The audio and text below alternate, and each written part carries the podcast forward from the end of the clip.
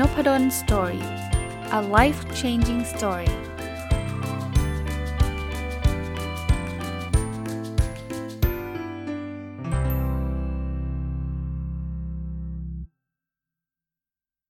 วัสดีครับ ยินดีต้อนรับเข้าสู่นพดล Story Podcast นะครับ แล้วก็วันเสาร์นะครับ ยินดีต้อนรับเข้าสู่รายการผู้ประกอบการวันหยุดหรือ Weekend Entrepreneur นะครับ วันนี้หยิบหนังสืออีกเล่มหนึ่งนะครับ ที่อ่านจบมาสักพักแล้วนะชื่อหนังสือนี้ต้องเรียกว่า ดึงดูดมากนะครับ ชื่อภาษาอังกฤษคือ instant millionaires นะครับ แต่ผมอ่านเล่มภาษาไทยคือเศรษฐีชั่วพริบตา เคล็ดลับความสำเร็จชั่วข้ามคืนนะครับ คนเขียนคือคุณ Max Gunther แล้วก็คนแปลคือคุณวิญญูกิ่งหิรัญวัฒนา ก็ชื่อครับ เอาตรงๆ หยิบมาเพราะชื่อว่า เฮ้ย โอ้แล้วมันทันทีนะ มันไม่ใช่แบบผู้ประกอบการ 50 ปีอะไรเงี้ย ต้องทำงาน 50 ปีมาจนถึงเป็นผู้ผู้ประกอบการ แต่ว่า เขาพูดถึง instant เลย เป็นผู้ประกอบการแบบชั่วพริบตา แต่ว่าถ้าอ่านเนื้อในเราก็จะรู้ว่ามันก็ไม่ได้พริบตาขนาดนั้นนะครับ มันไม่ใช่ว่าวันนี้จนพรุ่งนี้รวยนะครับ ถ้าใครจะหาทางลัดในการในความร่ำรวยแบบนั้นเนี่ยผมว่าเสี่ยงนะครับ น้อยน้อยครั้งอาจจะมีบ้างแหละ แต่ว่าต้องเป็นเคสที่แบบโชคดีมากๆ แล้วก็เคสที่น้อยมากๆ ใครจะหวังที่จะรวยแบบ เปลี่ยนคืนข้ามคืนน่ะตามที่เขาบอกเนี่ยผมว่าส่วนใหญ่จะถูกหลอกลวงมากกว่านะครับมีนะฮะเดี๋ยวนี้แชร์ลูกโซ่เนี่ยเป็นตัวอย่างอย่างหนึ่งเลยที่บอกเอาเงินมาฝากเราสิ เดี๋ยวเราจะให้เงินเพิ่มขึ้นเท่าหนึ่งภายในระยะเวลาแค่เดือนหนึ่งใหม่ๆ เราก็ไม่แน่ใจว่าเขาหลอกเราหรือเปล่าใช่ไหมเราก็เอาเงินไปให้เขาสักสมมติห้าพันนะปรากฏสิ้นเดือนเขาโอนมาหมื่นหนึ่งโอ้โห หัวใจพองโตไหมครับ ได้ได้แน่ๆ แล้วนี่ไม่ได้หลอกนะ เพราะเขาให้จริง ไหนลองอีกทีสิ เอาลองไปหมื่นหนึ่งสิ้นเดือนเขาเอามาให้เรา 20,000 โอ้โห เฮ้ย ชัวร์ละ 2 เดือนแล้วนะ เห็นไหมล่ะ แล้วเขาก็มีสตอรี่นะครับว่าเขาเอาเงินไปลงทุนทองคำลงทุนน้ำมันลงทุนอะไรก็ไม่รู้แหละ เราไม่สนใจหรอกเขาจะลงทุนยังไงตราบใดที่เอาเงินไปให้ 5,000 แล้วได้หมื่นหนึ่งเอาเงินไปให้หมื่นหนึ่งได้ 20,000คราวนี้สิ่งที่เราจะทำคือขายบ้านขายรถ เอาเงินลงไปล้านหนึ่งแล้วนั่นแหละครับช็อตที่เราจะหายไปเลยครับเขาหายไปแล้วเรียบร้อยเงินเราได้มาเมื่อกี้5,000กับอีกหมื่นหนึ่งเป็นหมื่นห้าแต่เวลาเสียเสียไปล้านหนึ่งเป็นสตอรี่คลาสสิกนะครับผมก็พูดยาวนะหนังสือเล่มนี้ไม่ได้พูดถึงเรื่องนี้นะครับ แต่ว่าเขาพูดถึงวิธีการรวยของคนกลุ่มหนึ่ง ซึ่งจริงๆแล้วไม่ได้รวยข้ามคืนนะครับ ใช้เวลาแต่ว่ามันไม่ได้แบบว่าสะสมเงิน เป็นระยะเวลา 50 ปี แล้วก็รวยไม่ใช่มาตีมนั้นเท่านั้นเอง คือคือมันพลิกชีวิตเร็วใช่ใช่ แต่ว่าไม่ได้เร็วข้ามคืนนะครับอาจจะ 6 เดือนปีหนึ่งหรืออะไรแบบนี้นะครับส่วนใหญ่ก็เป็นการทำธุรกิจด้วยนะเพราะว่าการทำงานประจำการจะรวยแบบพลิกชีวิตเนี่ยมันมันแทบไม่มีทางเลยเพราะมันมีแต่เงินเดือนใช่ไหมก็ส่วนใหญ่ก็เป็นเรื่องราวของผู้ประกอบการ เอาเป็นว่าผมอ่านแล้วเนี่ยฟีลลิ่งก็คือมันจะทำให้ข้อที่1เนาะจิตใจฮึกเหิมว่าเฮ้ยมันมีคนสำเร็จแบบนี้ด้วยนะ มันไม่ได้ใช้เวลาแบบ 20-30 ปีนะ มันใช้เวลาปีเดียว 2 ปีเนี่ยมันสำเร็จกันแบบโห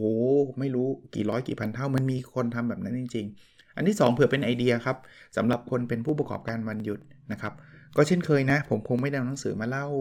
ย่อรายละเอียด แต่ว่าผมจะเลือกอันที่ เจ๋งๆ มามาเล่าให้ฟังนะครับ เจ๋งๆ ในมุมผมด้วยบางคนบอกไม่เห็นเจ๋งเลยอาจารย์เลือกมาไม่เห็นดีเลย เอาในมุมผมแล้วกันนะครับ คือผมอ่านตีมนะในในหนังสือเล่มนี้เออผมลืมบอกหนังสือเล่มนี้ไม่ใช่เพิ่งออกมาปี 2021 นะ มันไม่ใช่ออกมาปีที่แล้วหรือปีนี้นะครับ แต่เป็นหนังสือที่คือพิมพ์ครั้งแรกเนี่ยนานแล้วตั้งแต่ 1973 คือคือโอ้โห20 ไม่ใช่ 20ตี40 กว่าปีนะ40 กว่าปีเพราะนั้นเนี่ยตัวอย่างในนี้ไม่ใช่ตัวอย่างสตาร์ทอัพอะไรแบบนั้นนะครับ ตัวอย่างแบบ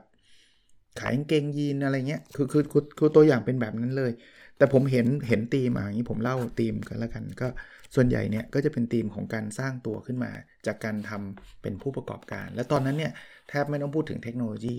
มันเป็นเขาเรียกว่า brick and mortar เนาะ brick and mortar ก็คือเปิดร้านขายของอะไรแบบเนี้ยแต่ประสบความสำเร็จกลายเป็น ยีนระดับโลกเออเป็นไม่ไม่ใช่ยีนอย่างเดียวนะ กลายเป็นสินค้าที่ขายได้ทั่วประเทศหรือแม้กระทั่งทั่วโลกนะครับ อันนั้นคือคือเรื่องราวของหนังสือเล่มนี้นะครับ ผมผมเห็นตั้งแต่เริ่มของการมองตลาด ว่าเขาเขาศึกษาว่าตลาดต้องการอะไร แล้วเขาก็ตอบโจทย์ตลาดนั้น มันไม่ได้เป็นแบบโอ้โหอะไรยิ่งใหญ่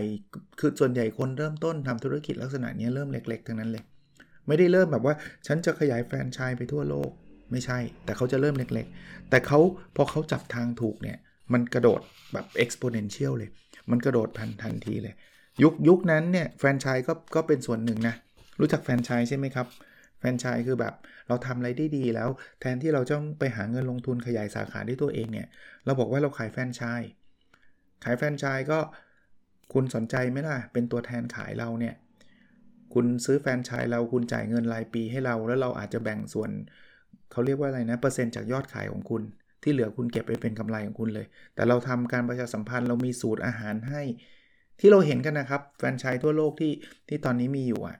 นนั่นคือลักษณะของของความร่ำรวยแบบที่หนังสือเล่มนี้เขียนไว้ แต่ว่าไม่ได้มีเฉพาะแฟรนไชส์อย่างเดียวนะครับ มีหลายเรื่อง นอกจากสร้างเนื้อสร้างตัวค่อยๆ ขายจากจากเล็กๆ ค่อยๆ ใหญ่มา หรือว่าการขายจากแฟรนไชส์ เทนอีกอันหนึ่งที่เขาพูดถึง แล้วคนก็ร่ำรวยกันคือการขายตามกระแส คือใครจับกระแสได้ก่อนนะครับมันก็เติบโตแล้วกระแสเนี่ยมันมาแล้วก็ไปนะแต่กว่าจะไปเนี่ยบางครั้งเราก็รวยไปแล้วนะครับหรือบางครั้งเนี่ยตัวเราเองเนี่ยแหละครับเป็นตัวจุดกระแสนั้นให้เกิดขึ้นนะครับเพราะฉะนั้นเนี่ย ที่ที่มาเล่าให้ฟังแบบนี้ครับคือคือผมไม่ได้มีเคสลงรายละเอียด ผมอยากให้ไปอ่านในหนังสือเองนะครับ แต่ว่าที่เล่าให้ฟังเนี่ยผมอยากกระตุ้นให้คนเป็นผู้ประกอบการวันหยุดเนี่ยลองคิดภาพดู เราอาจจะขายอาหารเล็กๆ แล้วค่อยๆ เติบโตมา แล้วแล้วคนที่รวยพวกเนี้ยก็เริ่มต้นแบบนั้นกันทั้งนั้นนะหรือเราอาจจะมองว่า เอ๊ะสิ่งที่เราทำเนี่ยทำเป็นแฟรนไชส์ได้ไหมอาจจะไม่ได้ตอนเริ่มต้น แต่คิดไว้ล่วงหน้าก่อนว่า เออที่เราทำอันนี้มันมีแผนว่าถ้ามันสำเร็จ ขายก๋วยเตี๋ยวสมมุติ แล้วคนชอบชอบชอบเนี่ยทำเป็นแฟรนไชส์ไหมต่อไปเราอาจจะไม่ต้องขายเองเนาะขายแต่วัตถุดิบแล้วคนเอาสูตรเราไปทำก๋วยเตี๋ยวขายกันทั่วประเทศเนี่ยก็รวยได้นะ หรือตอนนี้กระแสมันมีเรื่องอะไร หรือเราหรือมันไม่ได้ต้องเป็นตามกระแสที่มีอยู่ก็ได้ เราจะจุดกระแสเรื่องอะไรลองดูเทรนด์โลกอะผมผมยกตัวอย่างเช่นตอนนี้มันมีเรื่องของ aging society เนาะคือสังคมผู้สูงอายุ เออมันมีสินค้าอะไรบ้างไหมที่ผู้สูงอายุต้องการมากๆ แล้วสป라이มันยังมีน้อยอะ่ะไปสัมภาษณ์ผู้สูงอายุไปสัมภาษณ์ลูกหลาน อาจจะเจออะไรดีๆ แล้วพอเราทำเราก็ร่ำรวยขึ้นมาได้นะครับ อันนี้ก็คือมุมอีกมุมหนึ่งที่ได้จากหนังสือเล่มนี้ อีกเรื่องหนึ่งในหนังสือเขาเขียนเรื่องของการทำอะไรที่มันถูกที่ถูกเวลาเออนี้ผมก็ชอบนะอย่างร้านอาหารเนี่ยถ้าจะทำเนี่ยสถานที่ถ้าเป็นร้านไม่ใช่ออนไลน์นะครับถ้าเป็นร้านที่แบบ จะมีคนมามามานั่งกินเงี้ยสถานที่แน่นอนฮะคุณไปเปิดร้านผิดซอยเนี่ยคนละเรื่องเลยนะ คุณอยู่ในที่ที่แบบสะดวกเดินทางได้ มีที่จอดรถ อะไรพวกนี้ใช่ ถูกเวลาก็เป็นอีกประเด็นหนึ่งนะ บางคนบอกโอ้ต้องทำอะไรที่มันล้ำๆหรือเปล่า ไม่แน่เสมอไปนะครับ การทำอะไรที่เร็วเกินไปในในบางช่วงก็อาจจะไม่สำเร็จ ผมผมยกตัวอย่างอันนึงแล้วกันแต่หนังสือนี้ไม่มีตัวอย่างนี้นะครับเพราะเขียนตั้งแต่ปี 1973 คือมันมีคนทำแบบ YouTube ก่อนหน้า YouTube อีกนะไอ้ที่แบบว่าเป็นแบบมีให้คนมาโหลดวิดีโอ ให้คนมาดูวิดีโอเนี่ยมีคนทำก่อน YouTube นะครับ ไม่ใช่ว่า YouTube เป็นคนแรกที่ทำเรื่องนี้นะครับ แต่ทำไมเขาไม่สำเร็จแบบ YouTube เพราะตอนนั้นเร็วไปทำไมทำไมถึงเร็วไป เพราะความเร็วอินเทอร์เน็ตมันยังไม่ได้ พอทำมาเสร็จปุ๊บคนกดดูวิดีโอโหลด 5 นาทีคนเลิกดูจบ เขาก็ fail เขาก็เลิกทำ แต่ YouTube มันมาจังหวะที่ความเร็วอินเทอร์เน็ตมันได้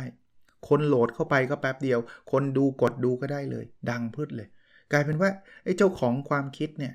คนที่ทำแรก ๆ ไม่สำเร็จ แต่ YouTube เนี่ยมาทีหลังแต่สำเร็จ อันนี้คือความหมายของว่าถูกเวลานะครับ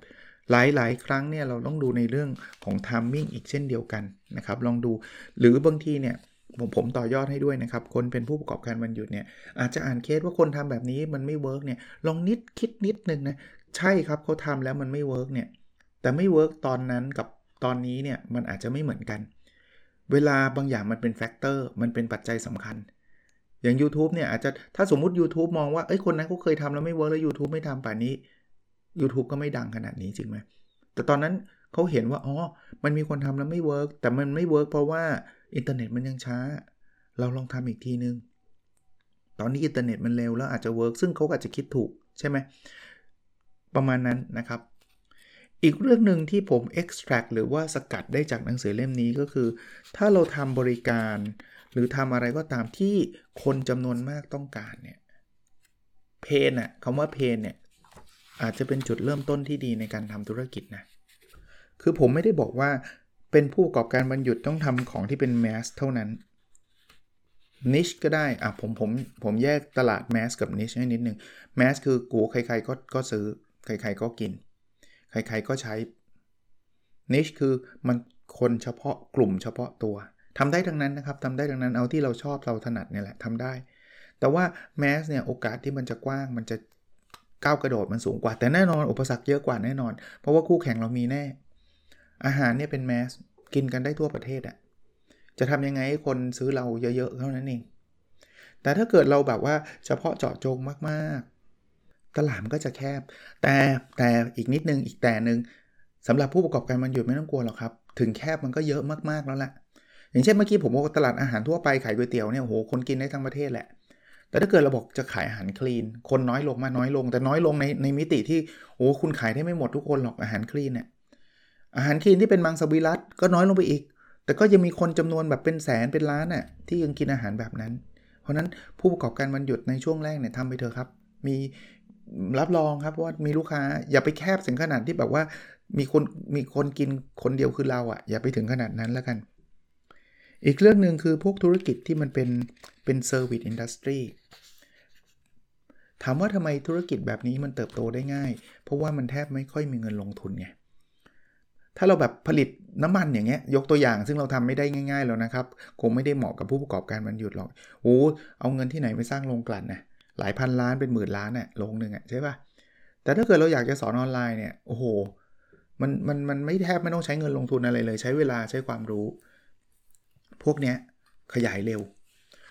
คนดู 1 คน คนดู 10 คน คนดูร้อยคน คนดูแสนคนล้านคนเนี่ย เราไม่ได้เหนื่อยเพิ่มขึ้นเลยจำจำหลักการของผู้ประกอบการวันหยุดที่ผมเอามาเล่าให้ฟังกับบ่อยๆ อยู่อยู่ในรายการนี้ไหม P A L M S เอาเอาทวนอีกนิดนึงก็แล้วกันนะ P คือ passion ทำในสิ่งที่เรารัก A คือ ability ทำในสิ่งที่เรามีความสามารถ L คือ low investment ทำในสิ่งที่มีเงินลงทุนต่ำ M คือ money ทำในสิ่งที่ได้ตังค์ S คือ scalability ทำในสิ่งที่มันขยายใหญ่ได้ Service เนี่ย ตอบชัดๆ คือตัว L แทบเงินลงทุนไม่ค่อยมีเลย M เนี่ยมันตอบอยู่แล้วเพราะมันได้ตังค์ ส่วน S คือ scalability คือหมายความว่ามันขยายใหญ่ได้ ไม่ยากนักไม่ต้องใช้เงินลงทุนเพิ่ม ส่วน P กับ A ก็แล้วแต่ไปเลือกเอาครับ อันที่เราชอบอันที่เราเก่ง ใครทำอยากเล่นดนตรีลองดู แต่ว่าถ้าเราไปเล่นสดแน่นอนไอ้ scalability ก็จะต่ำเพราะว่าเราต้องไปนั่งเล่น แต่ถ้าเกิดเราทำคลิปสอนเล่นกีตาร์ scalability ก็จะสูง แต่ผมไม่ได้บอกว่าทุกคนต้องทำออนไลน์ทำคลิปอย่างเดียวนะ ผมแค่ยกตัวอย่างให้ดู แล้วผมผมเน้นลง service เยอะนิดนึง เพราะว่าส่วนใหญ่แล้ว service เนี่ยมันมักจะเป็นอะไรที่เราไม่ต้องใช้เงินเยอะ เพราะมันใช้ knowledge ใช้ความรู้ใช้ทักษะของเราเนี่ย เข้าไปช่วยเข้าไปสอน ในหนังสือเนี่ยยังพูดถึงไอ้สิ่งที่เป็นนวัตกรรมนะแต่นึกถึงยุค 73นะ1973 หนังสือเล่มนี้ตีพิมพ์เนี่ยนวัตกรรมไม่ใช่อะไรที่เปลี่ยนโลกนะ ไม่ใช่เทคโนโลยีล้ำสมัย ไม่ใช่ AI ไม่ใช่อะไรเลยครับ เขาบอกว่านวัตกรรมคือไอเดียง่าย ๆ ที่มันสามารถช่วย ช่วยเปลี่ยนชีวิตคนได้อะผมผมผมพอพูดถึงนวัตกรรมที่เป็นไอเดียง่ายๆเนี่ยนะผมนึกถึงแบบเรื่องที่เป็นเบสิกพื้นฐานเลย คุณลองคิดถึงคลิปนิบกระดาษหนีบกระดาษเด็กคลิปอะไอตัวหนีบกระดาษอะไอเดียไม่ได้มีอะไรเลยนะ แต่ขายได้กี่ล้านกี่พันล้านคลิปทั่วโลกอะใช่ปะเบสิกมากเลยนะคลิปเนี่ยเอามากดกดกดกดคุณนึกถึงไม่หนีบเลยไม่หนีบนี่ช่วยแบบแม่บ้านตากผ้ากันไม่รู้กี่กี่สิบกี่ร้อยปีแล้วใช่ไหมแต่มันคือไม่หนีบอะไม่หนีบอะ คนคิดได้อะไรแบบนี้ง่ายๆนะไม่ต้อง AI ไม่ต้องอะไรเลยนะ ขายดิบขายดีเลยจริงปะผมผมกระตุ้นนะ เราถ้าใครเป็นนักคิดเนี่ยในลองคิดดู มันอาจจะมีสินค้าหรือบางหรือบริการอะบริการอาจจะยากหน่อยสินค้าบางประเภทเนี่ยที่เราใช้แล้วเรารู้สึกว่ามันยังมีข้อข้อเสียหรือข้ออึดอัดบางอย่างอยู่ แล้วเราไปทำอะไรสักอย่างหนึ่งอะนึกไม่ออกนะลองไปดูพวก Kickstarter ก็ได้เคยเข้าไปไหมครับ หรือ Indie Gogo พวกนี้มันจะมีนวัตกรรมบางอย่าง ที่คนคิดแล้วเขาก็เอามา raise fund raise fund ก็คือมาขอเงินพวกเรานี่แหละ ว่าคุณสนับสนุนเขาไหม ถ้าเขาได้เงินครบ 10 ล้านเหรียญ1ล้านเหรียญอะไรของเขาเนี่ยเขาจะไปผลิต แล้วไอ้เงินที่เราสนับสนุนเนี่ยเราก็จะได้มาเป็นผลิตภัณฑ์ ก็คือเหมือนซื้อของล่วงหน้าเขาแหละ แต่ถ้าเกิดเราเขาเลสฟันไม่ครบเขาเขาก็จะไม่ผลิต อันนี้ก็อันนี้ก็ดีนะครับ ลองไปนั่งคิดดูก็ได้ ในเล่มนะเขายังไม่ได้พูดถึงเรื่องแค่ธุรกิจ หรือว่าเป็นพวกกรณีศึกษา ซึ่งกรณีศึกษานี่มีเพียบเลยนะครับเขายังพูดถึงภาพของชีวิตนะครับความสำเร็จไม่ได้แปลว่าต้องมีเงินเสมอไปนะครับเขาพูดถึงคนที่เขาใช้ว่าตัดสินใจที่จะรวย คือคนที่บอกว่าไม่ไม่เอาตัวอย่างฉันทำไม่ได้นี่เป็นพวก mindset ทั้งนั้นเลยนะ mindset คนรวยคือต้องต้องตั้งใจว่าฉันจะรวยให้ได้ แล้วตามชื่อหนังสือเนี่ยมันไม่ได้จะรวยให้ได้แล้ว ฉันจะเก็บเงินจนกระทั่งเกษียณไม่ใช่ เขาตั้งใจว่าจะรวยภายใน 3 ปี 2 ปี แต่มันก็ควรจะอยู่ใน time frame ที่มีเหตุมีผลบ้างเนาะไม่ใช่ว่าฉันจะรวยภายในวันพรุ่งนี้ อันนี้ก็ก็ส่วนใหญ่ก็โดนหลอกที่เมื่อกี้เล่าให้ฟังตอนต้น หรือความที่ไม่ย่อท้อความที่จะเป็นผู้ชนะอะไรเงี้ยอีกเรื่องหนึ่งเรื่องนี้ซึ่งปัจจุบันคงไม่ใช่เป็นอิชูแล้ว คือเขาบอกเขาเขาเขียนในน่าจะประเทศสหรัฐอเมริกานะเขาบอกว่าอยากจะรวยบางทีเราต้อง go inter คือขายไปต่างประเทศด้วย ตลาดบางอย่างเนี่ยมันอิ่มตัวมากนะในประเทศของเขา แต่ว่าในต่างประเทศเนี่ยยังมี demand มหาศาล แต่เดี๋ยวนี้การขายต่างประเทศเนี่ยไม่ยากเลยนะ ผมบอกได้เลยว่าไม่ยากเลย โลกเราแบบเกือบจะเปิดแบบ เกือบจะเป็น free free trade อยู่แล้ว แน่นอนมันมีกำแพงภาษีมีอะไรอยู่แต่ว่าเราเราสามารถทำได้เลย เอาเอา service ก่อนนะ ถ้าคุณพอพูดภาษาอังกฤษได้ พอเขียนภาษาอังกฤษได้เนี่ยทำได้นะ อาจารย์รู้ได้ไง ผมทำไง หนังสือเนี่ยผมผมขายในประเทศไทยดีครับ มีคนซื้อเยอะแยะเลยครับ ผมก็แปลไปขายในเมซอนเป็นภาษาอังกฤษ ขายได้ไหมได้บ้างนะ ถามว่าประสบความสำเร็จเท่าประเทศไทยไหมยัง แต่มันเป็นอิชชูทำไมอาจารย์ถึงทำล่ะในในเมื่อมันไม่ค่อยสำเร็จไม่รู้นี่ครับ ถ้าเกิดสมมุติมันสำเร็จขึ้นมานี่ตลาดผมทั่วโลกเลยนะครับ ไอ้ตลาดที่ขายในประเทศไทยนี่ขี้ประติวเลยนะครับ ถ้าเกิดสำเร็จขึ้นมา แต่มันไม่ได้บอกว่าทุกคนจะทำได้อย่าง JK Rowling แต่ถ้าเกิดคุณไม่ทำเนี่ยคุณเป็นศูนย์ไอ้อย่างเงี้ยสามารถทำได้ ผมกำลังคิดนะเอ้ย OKR ผมสอนในประเทศไทยเนี่ย ผมมีคลิปผมมีอะไรเต็มไปหมดแล้ว เฮ้ย ลองสอนเป็นแบบภาษาอังกฤษบ้างดีไหมแล้วก็โหลดเข้าไปในพวกคอร์เซล่ายูเดมีซึ่งมันทำได้นะครับ แต่ยังไม่มีเวลาทำเออ ไม่แน่นะ ฝรั่งมันอาจจะอยากฟังเราก็ได้ ถึงแม้ว่าสำเนียงเราไม่ได้เป็นฝรั่งแต่ who cares อะถ้าเขาฟังเรารู้เรื่องอะ่ะเขาต้องการความรู้มากกว่าจะสำเนียงปะเขาไม่ได้มาเรียนภาษาอังกฤษกับผมนี่หว่าเขาอยากรู้เรื่อง OKR แล้วผมแชร์เรื่อง OKR เนี่ยเขาก็อาจจะสนใจก็ได้ ในหนังสือพูดถึงไม่มีเทคโนโลยีพวกนี้นะ แต่เขาพูดถึงการ go inter คือสินค้าที่สามารถนำไปขายในในต่างประเทศได้ เขายังพูดถึงธุรกิจต่างๆ ซึ่งสมัยนั้นเขาก็จะพูดว่ามันไม่ใช่ธุรกิจที่แบบเออเป็นเป็น mainstream นะครับเออมันเป็นธุรกิจที่แบบเฉพาะเจาะจงอะไรพวกนี้นะครับนะคนรักรถก็ทำธุรกิจเกี่ยวกับรถอะไรเงี้ยเขาก็เล่าให้ฟังนะครับแต่ถามว่ายุคปัจจุบันนะบางอย่างก็อาจจะหายไปแล้ว บางอย่างก็อาจจะไม่ได้ใหม่อย่างที่เขาคิดละเพราะเขาเขียนเมื่อ 40 ปีที่แล้วเกือบ 50 ปีแล้วนะครับ เออห้าสิบแล้วสิถ้าปีนี้เนาะนะครับก็ก็ใกล้ๆ50อะนะครับ ข้อสังเกตคือส่วนใหญ่ก็เป็นนักธุรกิจหมดเลย ผู้ประกอบการหมดเลยคนที่รวยเร็วเนี่ยก็อย่างที่ผมพูดนะ มันไม่ make sense ที่จะทำงานประจำแล้วมันจะรวยเร็วได้ ยกเว้นว่าแบบโอ้โหอยู่ดีๆจำจากพนักงานทั่วไปกลายเป็น CEO อะมีเหมือนกันแหละ แต่ผมว่าคงน้อยมากๆ น้อยมากๆนะครับ คราวนี้วันนี้ ในสัปดาห์นี้ผมขอหยุดตรงนี้ไว้ก่อน จริง ๆ หนังสือเล่มนี้ยังไม่จบนะ แต่มันมีเรื่องหนึ่งที่ผมว่ามันน่าสนใจ เพราะว่าเขาเขียนเรื่องธุรกิจในอนาคตที่คิดคิดเขาว่าคิดว่าจะเติบโต10 14 ธุรกิจในอนาคตที่คิดว่าจะเติบโต คราวนี้มันน่าสนใจคือเขาเขียนตั้งแต่ปี 1973 เราลองมาดูกันในสัปดาห์หน้าแล้วกันเนาะว่าไอ้ธุรกิจที่เขาว่าคาดว่าจะเติบโตมีอะไรที่แม่นมั่ง มีอะไรที่เป็น future ตอนนี้ก็ยังไม่มีเลยธุรกิจแบบนี้หรือมีอะไรที่เจ๊งไปแล้ว ไม่มีใครเขาทำแล้วอะไรเงี้ยน่าสนใจเดี๋ยวเอามาเล่าให้ฟังนะเผื่อเป็นไอเดียด้วยสำหรับคนที่เป็นผู้ประกอบการวันหยุด โอเคนะครับ วันนี้คงพอแค่นี้ก่อนแล้วสัปดาห์หน้าเราพบกันครับ สวัสดีครับ